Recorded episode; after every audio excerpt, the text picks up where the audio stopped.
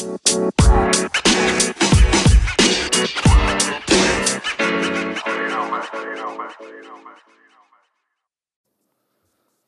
morning, this is Mike Gibo with the Fight Like a Bear podcast. We have another podcast for you today. We have some uh, visitors here, uh, actually some staff, and we're going to talk about a few things. Uh, we got some questions we want to go over. Uh, maybe first of all, we'll do a little recap, and then if you guys want to talk about what What you mentioned last week, if you remember, and if not, we'll just kind of talk about our today's podcast. So uh, whoever wants to go first. Sure. So, hey, good morning, Box Elder Bears. Happy Thursday. Um, just a reminder, we don't have school tomorrow, so uh, just keep that in the back of your head as well as we go through this. But uh, this is Michael. I'm coming in, and I uh, just want to say good morning to you guys. Uh, and, yeah, we'll go from there. Ah, uh, Missus Baker Nia. Um, for today, just hello everyone out there in your homes, in quarantine, working, or doing your remote learning, either from our school or other schools in the local area. Um, and just keep in mind and remind yourself to social distance and hand sanitize your hands, wear a mask. Um, Thanks, sir. Good morning, Box Elder Bears. This is Miss Blackbird, uh, the school counselor. And I just wanted to say good morning. And um, I know it's Thursday. It's distance learning. I hope everybody's getting online and doing what they need to do. And you guys are um, doing your guys' academics and staying on track with that. So enjoy your long weekend. Also, uh, just to... Uh point myself back in it. I didn't uh, reintroduce myself from the first um, uh, um, podcast we had, but uh, Michael, the the um, mental health or school counselor uh, here at Box Elder, and also the junior high football coach, uh, just so you guys could be more familiar. Some of you guys might see me on the field or in school, so just want to say good morning to you guys and make sure you guys understand uh, who's all on this uh, session together. All right, awesome. So our topic today is we're talking about protective factors in the community and, and, and our, for our students, and um, this even includes staff and uh, administration. So we're all kind of dealing with the COVID situation as best we can, and there's some helpful things that are in our um, different areas. I think specifically we were looking at some of the things that were helpful within our within our individual person, with our relationships, and then in the community. And then lastly is the society, the society. So we have a lot of things that are helpful for us. And uh, we got some questions for our um, our panel. And the first one is, uh, what are your thoughts on the Box Elder School efforts to address depression, anxiety, and trauma-related issues? And this comes from, in the past, um, there's been some discussion with uh, Rocky Boy Health Center, and that was really what they thought was the most common diagnoses in the community is really depression, anxiety, and the trauma-related disorders. So, and if you look at our community health assessment from twenty nineteen, it really highlights all the issues. It highlights the top ten um, priority issues, and, and all those issues are in the top five. So, so. Absolutely, and I agree one hundred percent on that. Box Elder, I think they do a great job to make sure that we are taking trainings to be able to identify um, symptoms that are Um, attached to suicidal ideation or actually going about suicide with harm to self. And uh, with this COVID going on, on top of, you know, um, the understanding of poverty as well, is that uh, a lot of families and individuals are separated. They're isolated from um, people who they care about, people they love.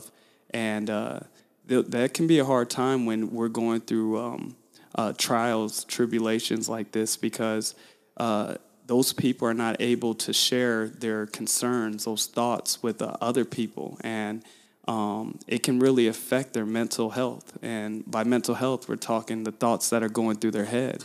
Um, if you think about it, when when when we get angry as people and uh, we're not, we don't feel that someone's not listening to us, we begin to want to act out. We we we vent, and that those, those that behavior that we have, it can cause a lot of damage, whether it's to ourselves, to um, property, or to someone else. And a lot of the reasons why we we get to that emotional state is because we are not able to process what is going on in our thoughts. So over time, when someone's being isolated, um, those thoughts, those negative thoughts are just building up. And a lot of the reason is, is because they're not able to talk to someone about it and get it out.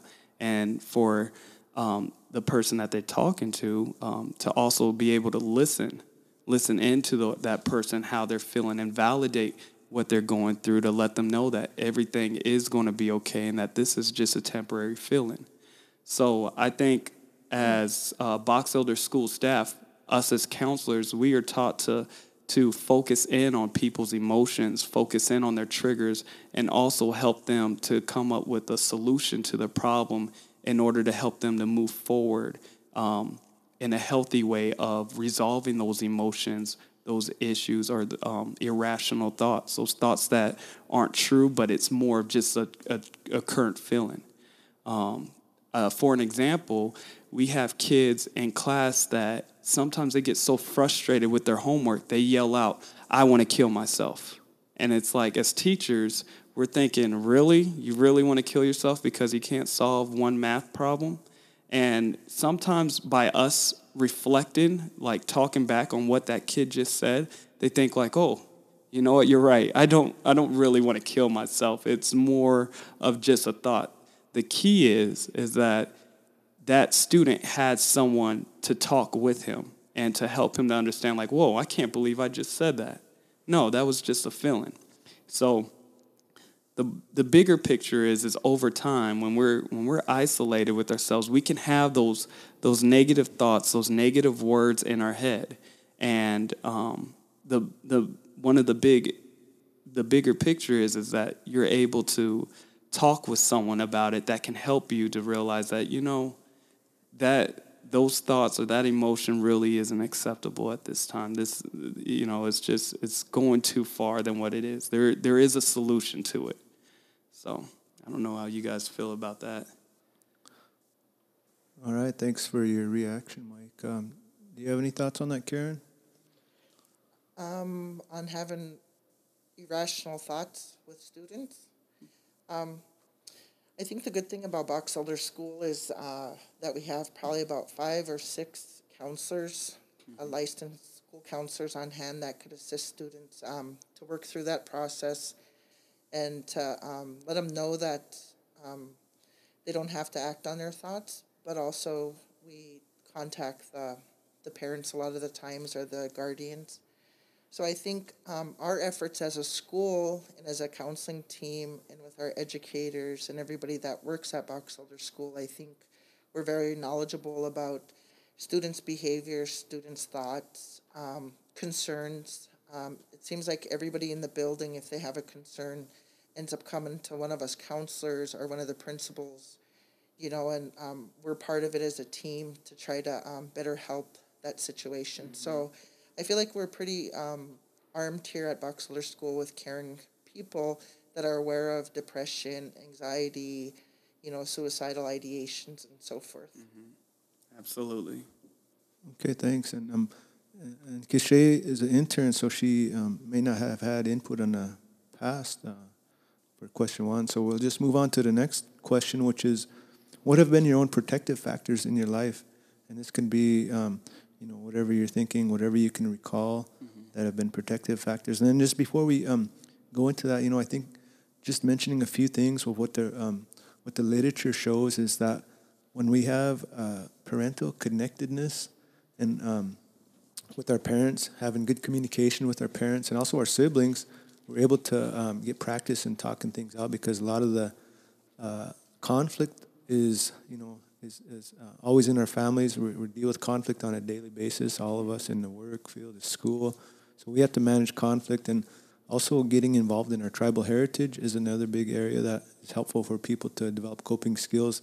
We really rely on school attendance, people attending school. Right now it's um, partly in person and partly in digital. So that's a little bit mixed right now. But as we get closer to opening up more, um, more of a percentage than twenty-five percent, which is right now, we'll, we'll start to build on that.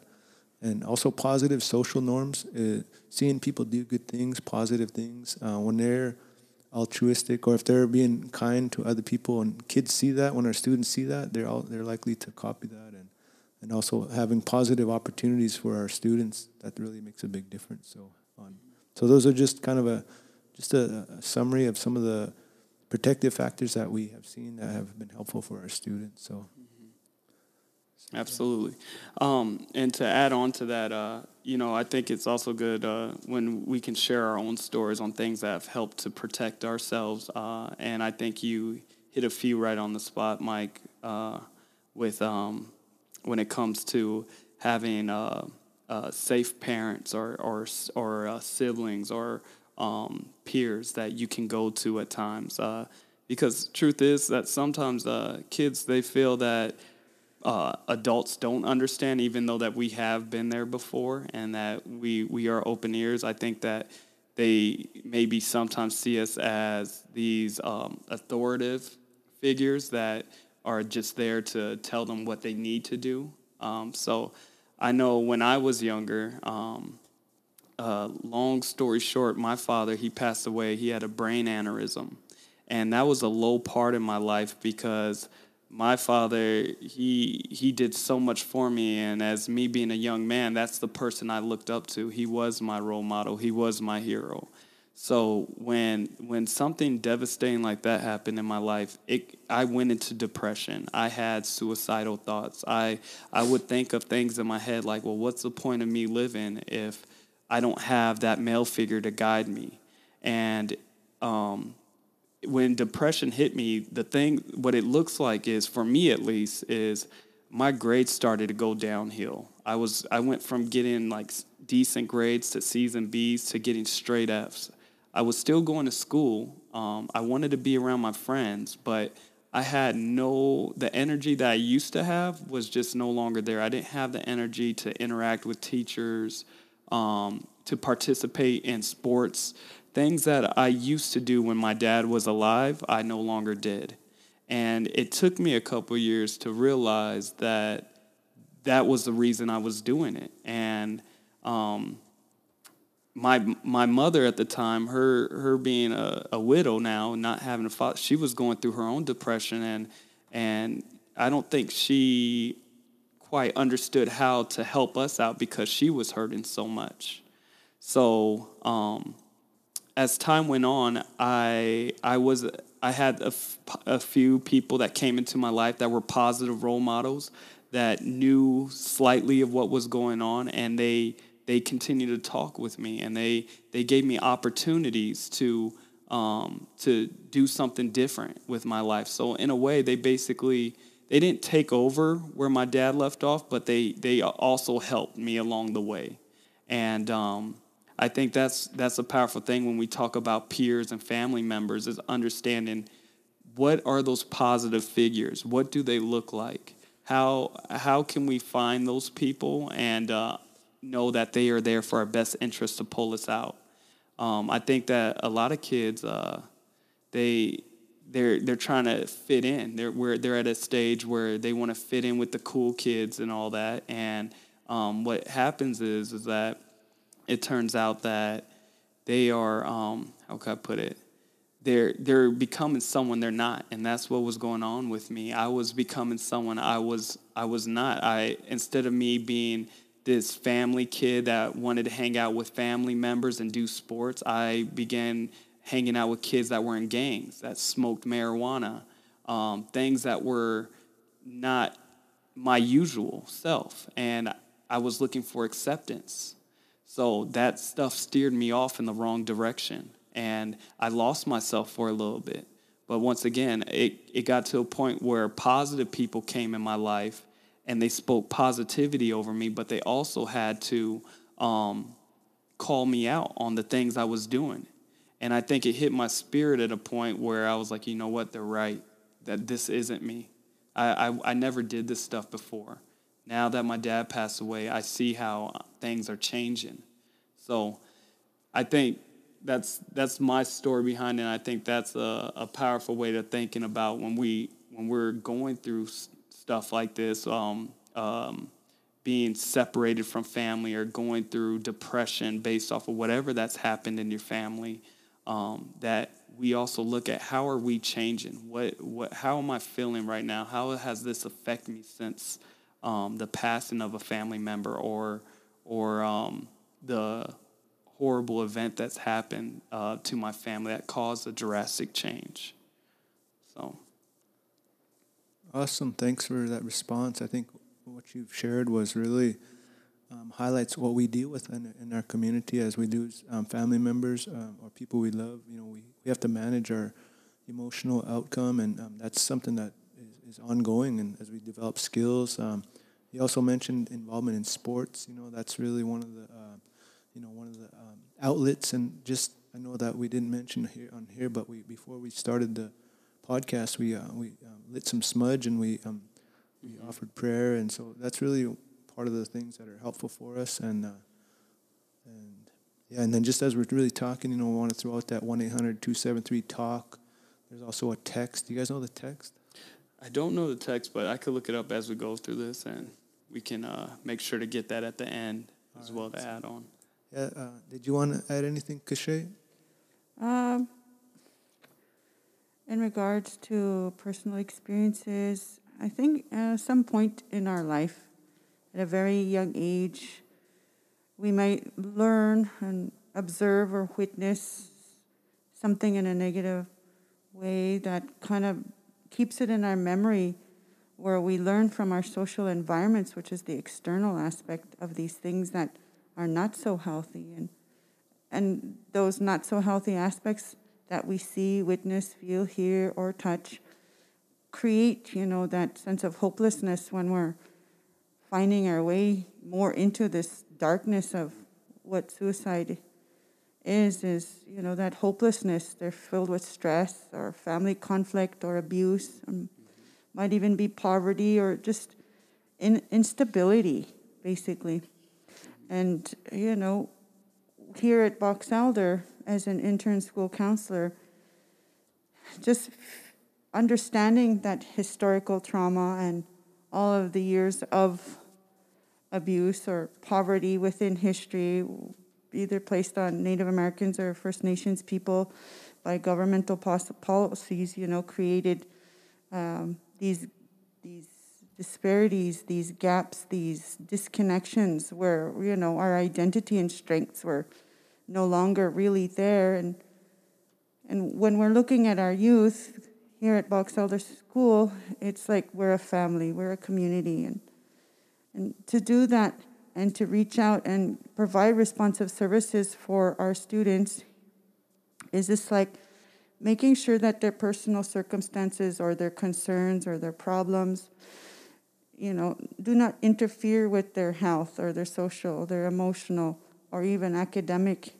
And with our high schoolers, they're they're in a way where if they're experiencing so much of that that instability and they're in that dark place, yeah, to just sit with us and say, you know, place your hand on your heart.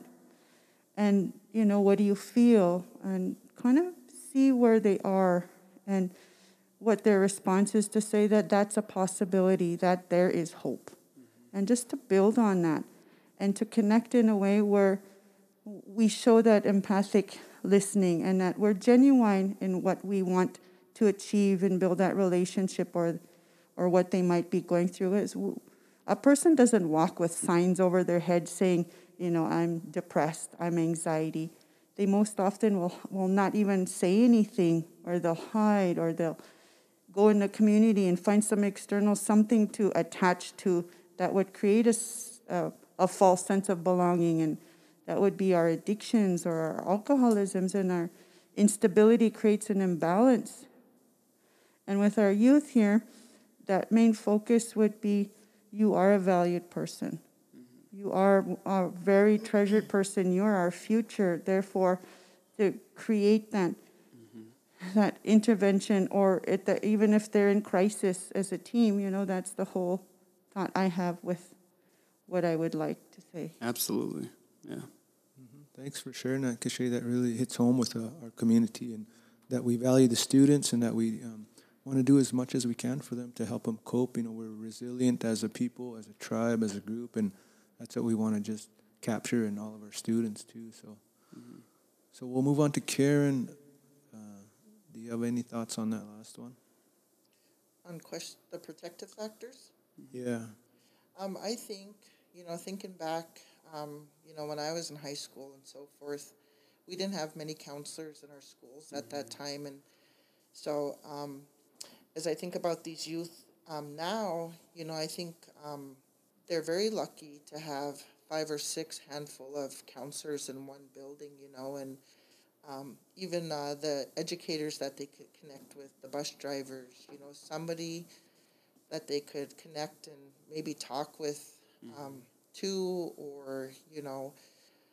So I, I believe that, um, you know, being aware of feelings, being aware of, like, triggers that set you off, you know, just being self-aware of things um, within yourself and knowing, like, if you need help or if you, you know, um, if you're thinking suicidal uh, thoughts.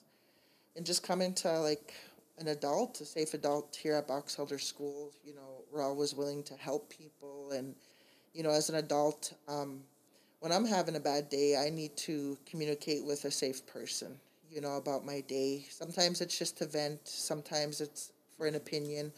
Did I do this right? Um, I'm not sure if I did the right thing, you know. Um, it's like I always kind of need somebody to bounce my thoughts off of, my feelings off of, my actions. Mm-hmm. And I think, um, you know, the students are lucky that they, um, at Box Elder, we have a lot of caring people that would um, do that for them mm-hmm. here. And they just need to reach out to us and know that we're here for you guys and, you know, to take care of all um, the depression or the bad thinking and stuff, you know. We'll help you take care of that so that you could uh, get your education, you know, have a better life and go on to college. Like, that's our main focus, is to mm-hmm. kind of just help you to uh, get stable or get help, you know, and because um, you guys are our future. Mm-hmm. And so we we are investing in helping our students here at Box Elder. Mm-hmm. That's all.